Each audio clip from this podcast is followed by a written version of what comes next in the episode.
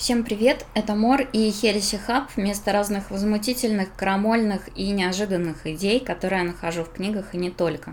Сегодня речь пойдет о религии, поэтому все люди, которые подхертят от религиозных тем, не должны слушать этот подкаст, потому что возможности оскорбиться будет предоставлено достаточно много. Я буду рассказывать о книге Буае «Объясняя религию», и должна сказать, что это просто огонь – Особенно если читать эти книги вместе с книгой Нобелевского лауреата Канемана «Быстрое и медленное мышление». Они великолепно дополняют друг друга. Это убойная двустволка. Это великолепно. Я рекомендую ознакомиться с положениями о когнитивных искажениях, которые описывает Канеман для того, чтобы ощутить вот этот вот мощный резонанс Книгу Буае многие называют сложной, и это происходит по следующей причине. Дело в том, что Буае не дает вывода сразу, а на протяжении всей книги он показывает ход своих умозаключений, чтобы в конце прийти уже к закономерному выводу. И такой подход очень интересен. Кроме того, Буае антрополог, и это дает ему достаточно широкий охват э, религиозных различных концепций. Потому что для нас, по большому счету, религия – это вот монотеистическая религия, учение о Боге, о Спасителе, ну, в лучшем случае, буддизм. А Буае знаком с целыми с целым рядом религиозных систем, не знаю, Меланезии или каких-нибудь далеких островов, которые совершенно не похожи на вот эти вот религиозные институты, которые существуют у нас. Это дает Буае понимание, что религия очень многолика, Работа Буае очень интересна тем, что он подходит к религии без какого-либо пиетета, но при этом он не бросается какими-то категоричными неприятными заявлениями, которые могли бы оттолкнуть верующих людей. Все выводы, к которым он приходит, могут вызвать большое отторжение. Но для человека, который пытается разобраться, почему религиозные концепции такие живучие, почему религиозные мемы так хорошо распространяются, они исчезают в глубине лет. Для такого человека эта книга просто обязательна. Основная идея Буае в том, что религия просто паразитирует на наших познавательных способностях. Она – это некий артефакт, который создается в результате особенностей нашего мышления. То есть религия – это побочный эффект работы нашего сознания. И именно так она должна восприниматься – то есть специфическое отношение к религии, как будто бы всеми мистическими переживаниями управляют какие-то там особые механизмы, совершенно безосновательно. Люди очень часто прибегают к следующему аргументу, говоря о религии. Ну, раз у многих народов мира мифология так сходна между собой, значит там скрыта какая-то истина. Ведь не могут же люди, находящиеся на разных концах планеты, прийти к примерно там сходным э, воззрениям просто так, вот без всякой связи, значит, все-таки в этом что-то есть. На самом деле, стоило бы задать вопрос иначе, и Буае его задает. Почему каталог сверхъестественных шаблонов настолько скуден? Может быть, это определяется не истинностью вот этих представлений, а тем, что сознание работает по одним и тем же правилам ну, во всех местах, и правила создания вот этих холостых, но цепких, таких запоминающихся образов религиозных – они одинаковые. И по большей части в своей книге он очень медленно, последовательно показывает, каков рецепт создания вот этих вот религиозных образов. Периодически он очень остроумно конструирует ну, какие-то свои варианты, не знаю, религиозных воззрений, и читать это довольно любопытно. Также в первой части книги Буае рассматривает основные причины возникновения религии, которые нам рассказывают в школе и университете. И фактически каждую из них он находит слишком простой и удобной, скажем так, для запоминания. Мы слышим и говорим, ну да, логично, но при этом неверный. И здесь стоит вспомнить о таком эффекте, как когнитивная легкость, описанная очень хорошо Канеманом. Когнитивная легкость – это такой эффект, когда мы считаем верными те постулаты, которые нам кажутся ну, какими-то добрыми, хорошими или просто логичными. Иными словами, если они веско и приятно звучат, значит они правильные. Независимо от того, правильно они на самом деле или нет. Ну, например, причинами возникновения религии считается необходимость объяснить какие-то непонятные природные явления. Жил древний человек, ему хотелось понять, почему гроза, кто вообще создал мир, и так постепенно были придуманы какие-то религиозные системы. Также считается, что религия возникла в результате необходимости объяснить происхождение всего. Буае здраво замечает, что происхождение всего интересует очень маленькую группу людей. Ну, серьезно. То есть всегда по мере развития человечества, происхождения всего, философия, какие-то там великие исследования были уделом крохотной группки людей. Всем остальным вот эти вот большие категории абсолютно неинтересны. Людям всегда интересны причины вот конкретных каких-то их страданий, каких-то конкретных ситуаций, но происхождение всего их интересует очень мало. Также он приводит целый набор э, религиозных систем, которых объяснение всего вообще отсутствует. То есть есть объяснение только каких-то частных случаев. И более того, религия часто сама создает запросы на ну, те запросы, на которые она отвечает. Ну, например, в некоторых районах Меланезии существуют ритуалы для защиты от злых чар. Местные жители считают, что постоянно подвергаются какой-то угрозе со стороны невидимых врагов, и логично становится предположить, что в этих краях магические ритуалы играют очень существенную роль, потому что дают человеку вот какую-то защиту, там, иллюзию контроля. Но при этом в других местах таких ритуалов нет. Но при этом и угроз с этой стороны никто не ожидает. И с антропологической точки зрения весьма вероятно, что ритуалы сами создают потребность которую затем ну, усердно удовлетворяют. И также они создают потребность ну, в жрецах, которые должны тоже совершить какие-то действия. Ритуалы и потребность, они как бы взаимно подпитывают друг друга. Буае, конечно, это объясняет не такими простыми словами, как я, он подходит ко всему очень серьезно, но вкратце идея такова. Кстати говоря, тут грех было бы не вспомнить а, очень интересную историю изобретения образа дьявола. На заре христианства образ дьявола не был особенно востребован, и он фактически был дополнен, э, изрядно приукрашен и сделан таким совершенно чудовищным антигероем в те времена, когда необходим был образ зла. Существует даже интересная книга, которая описывает вот эту вот эволюцию образа дьявола, если я смогу, я добавлю ее в дополнительные материалы, если вспомню, как она называется. Очень-очень поучительное чтение. Ну, идем дальше. Считается, что религия дает утешение. То есть религиозные учения, они примиряют человека со смертностью, а, снижают тревожность, делают мир более комфортным. Это мнение сегодняшнего дня.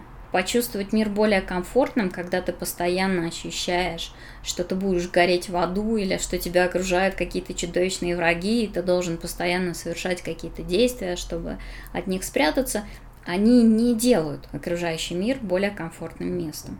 Единственное, что действительно сильно воздействует на психологию, это ощущение, что о тебе кто-то заботится. И в этом смысле Буае, кстати, эту гипотезу тоже рассматривает, но отбрасывает. Бог предстает таким добрым воображаемым другом. Ну, мне кажется, это забавно. Также считается, что религия обеспечивает общественный порядок, и она поддерживает нравственность.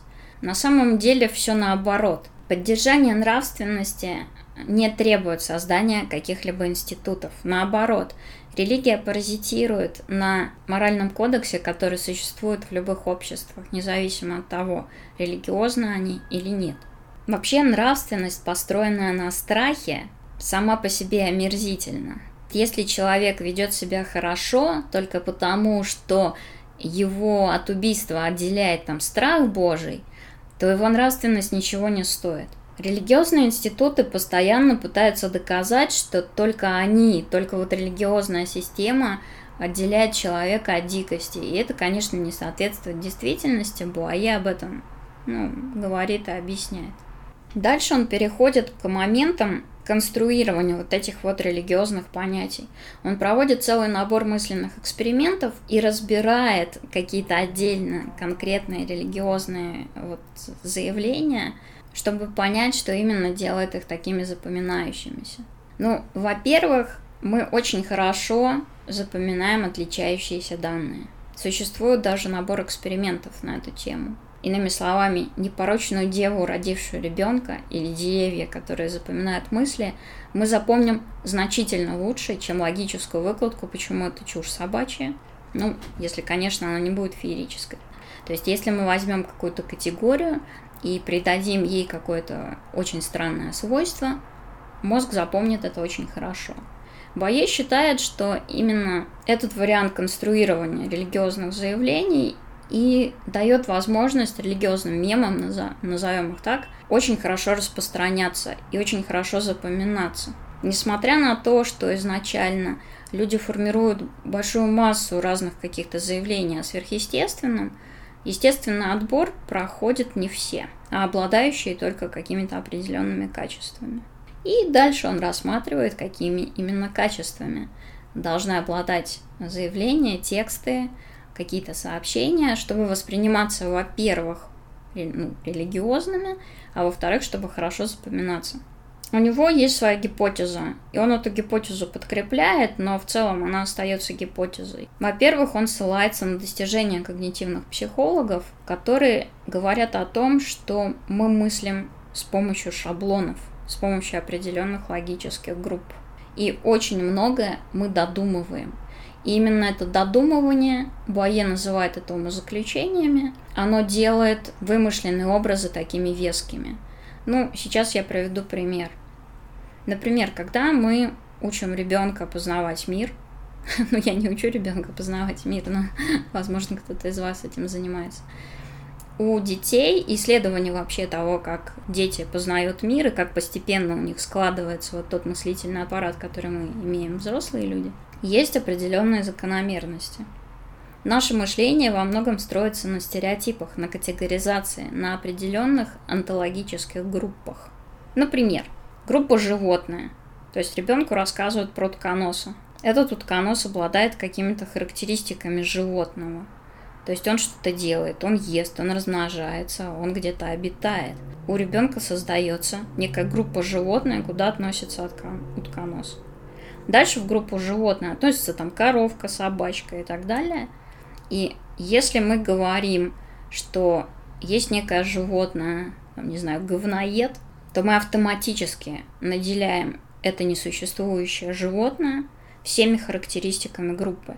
То есть до того момента, пока не будет явного опровержения, мы автоматически считаем – что раз это животное, то оно как-то питается, размножается, оно обитает в какой-то ну, в каком-то ареале и так далее. Но ведь нам никто этого не рассказывал. Большая часть информации, которой, как мы считаем, мы обладаем, является просто умозаключением. Мне кажется, это очень-очень важная мысль. Она есть и у Канемана, и у Газаниги. У нас есть, ну если очень-очень укрупнять, у нас в мозгу есть две системы. Одна система действует очень быстро на основании категоризаций, стереотипов, шаблонов и очень быстро принимает решение, которое далеко не всегда верное, но по большей части оно позволяет совершать более-менее приемлемые действия. Если эта система не справляется, мы подключаем уже ну, интеллект, назовем его так, то есть мы начинаем разбирать эту проблему, мы начинаем анализировать, мы подключаем внимание. По большей части целая куча действий в нашей жизни производится автоматически до тех пор, пока мы не сталкиваемся с какой-то действительно сложной задачей, над которой нам нужно подумать. Мы просто так устроены. И когда ты анализируешь собственное поведение, нужно это учитывать. В какой-то момент необходимо все-таки подключать свое внимание, необходимо размышлять, вся ли информация у меня есть, не ориентируюсь ли я на какую-то чушь, то есть принимая это решение. Кстати говоря, Канеман в своем труде рассказывает следующее. Я рекомендую всем прочитать эту книгу, потому что ну, фактически можно оставить только ее, если вот вам необходимо понимать, как функционирует мир, можете прочитать эту книгу и закончить на этом. Ну, я имею в виду мир взаимодействия людей, вот восприятие реальности. Мы считаем, что мы действуем очень рационально, очень логично, что все выборы, которые мы совершаем, они всегда обдуманы и несут для нас пользу. Но на самом деле очень большое количество этих выборов, и в книге у Канемана великолепно это все рассказывается, совершается ин- интуитивно, автоматически, на основании каких-то категорий и стереотипов. Так вот, Буае на основании вот этой информации, уже доказанной различными экспериментами, говорит следующее. Религиозные образы кажутся нам такими вескими исключительно потому, что мы додумываем, дорисовываем вот этим вот каким-то сверхъестественным категориям все те признаки, которые относятся ну, вот, к реальному живому миру. И получается, что все религиозные заявления, они берут обычную онтологическую категорию и добавляют ей некий сверхъестественный довесок, который делает ее очень запоминаемым. Ну, например, если мы говорим о Боге, то Бог воспринимается как человек. Плюс ему придаются особые познавательные способности. То есть он все знает, он все ведает, он может там все создавать и так далее. Но при этом, когда мы думаем о Боге, мы считаем, что у него есть разум некий, что он оценивает мораль, что для него важны какие-то определенные вещи. То есть фактически, ну, это некий сверхчеловек сверх, сверхчеловек даже, можно сказать так. Дальше, если мы говорим о призраках. Призрак, э, в принципе, тоже это человек, но у него нет материального тела. Мы воспринимаем призрака как нечто существующее, э, имеющее какие-то свои намерения, но при этом вот у него отсутствует какое-то свойство. Там зомби человек, но он лишен сознательных функций, плюс хочет все время жрать мозги и так далее, и так далее, и так далее. Это первый этап формирования каких-то религиозных представлений. Но что происходит дальше? Этого недостаточно. Буае рассматривает нас как социальный вид. И он говорит о том, что мы крайне зависимы от социальной жизни, поэтому для нас так важны кодексы морали и взаимодействия. Ну, вообще правила, которые регулируют взаимодействие между людьми. Для людей крайне важно общество. То есть самый последний интроверт и самый последний отшельник нуждается в общении с людьми. Те, кто не нуждаются в общении с другими людьми, это очень странный субъект. Мы нуждаемся в общении, мы нуждаемся в признании наших заслуг, мы нуждаемся в познании и в том, что Буае называет стратегической информацией. Буае называет стратегической информацией информацию, которая непосредственно влияет на наше взаимодействие с другими людьми например, с кем человек общается, кого он любит, кого он не любит. Вся вот такая вот информация, она обладает значением, потому что она помогает общаться. Так вот, Бог считается всеведущим. Ну, или боги, или призраки, или духи, или говорящие деревья, как у разных племен. В принципе, они знают очень многое. Ну, например, Бог там, знает о намерениях всех насекомых в мире – или Бог знает там содержание холодильника каждого человека в мире. Много всего он знает. Но для человека все это не имеет никакого значения. Для человека означает следующее. Бог знает, что ты согрешил. Бог знает, о ком ты подумал плохо. Бог знает еще что-то. В итоге, когда мы начинаем анализировать, мы увидим, что Бога на самом деле интересует какая-то очень мелкая информация, которая имеет значение только вот для конкретного человека и для его взаимодействия с другими людьми. То же самое касается призраков, духов и так далее. И Буае очень интересно рассматривает вот эту вот концепцию использования стратегической информации, и он утверждает следующее. Для нас очень важны социальные взаимодействия, но мы недостаточно хорошо знаем, как они работают. Мы недостаточно хорошо контролируем все это. И поэтому для нас во многом это магия. Ну, прощай, опять же, но тем не менее. В общем, я не буду вам пересказывать содержание этой книги и содержание вот умозаключений Буае, потому что это реально надо прочитать, ну, если тема интересует. Потому что он как раз вот последовательно, медленно демонстрирует ход своей мысли, и читать это очень-очень интересно. Особенно, когда ты соединяешь это вот с достижениями там, когнитивной психологии, про которые тоже можно почитать из отличных источников. Безусловно, он отмечает влияние когнитивных искажений на вот формирование религиозных образов. И также он останавливается на эмоциональности, то есть каким образом э, все вот эти заявления становятся значимыми. Это стоит посмотреть. Но в конце концов он приходит к той мысли, что религиозные образы, ну, условно говоря, это вот побочный эффект того, как мы думаем. То есть создание и распространение подобных образов не является показателем какой-то истинности или там особого религиозного опыта. Это просто ну, некий артефакт, такая вот побочка того, как работает наше сознание. И мне эта идея кажется достаточно любопытной. По крайней мере, если она не кажется вам абсолютно стопроцентно верной, ее точно стоит осмыслить, потому что ну, это доставляет большое удовольствие. Осмысливайте все, что кажется вам простым, удобным и очень логичным.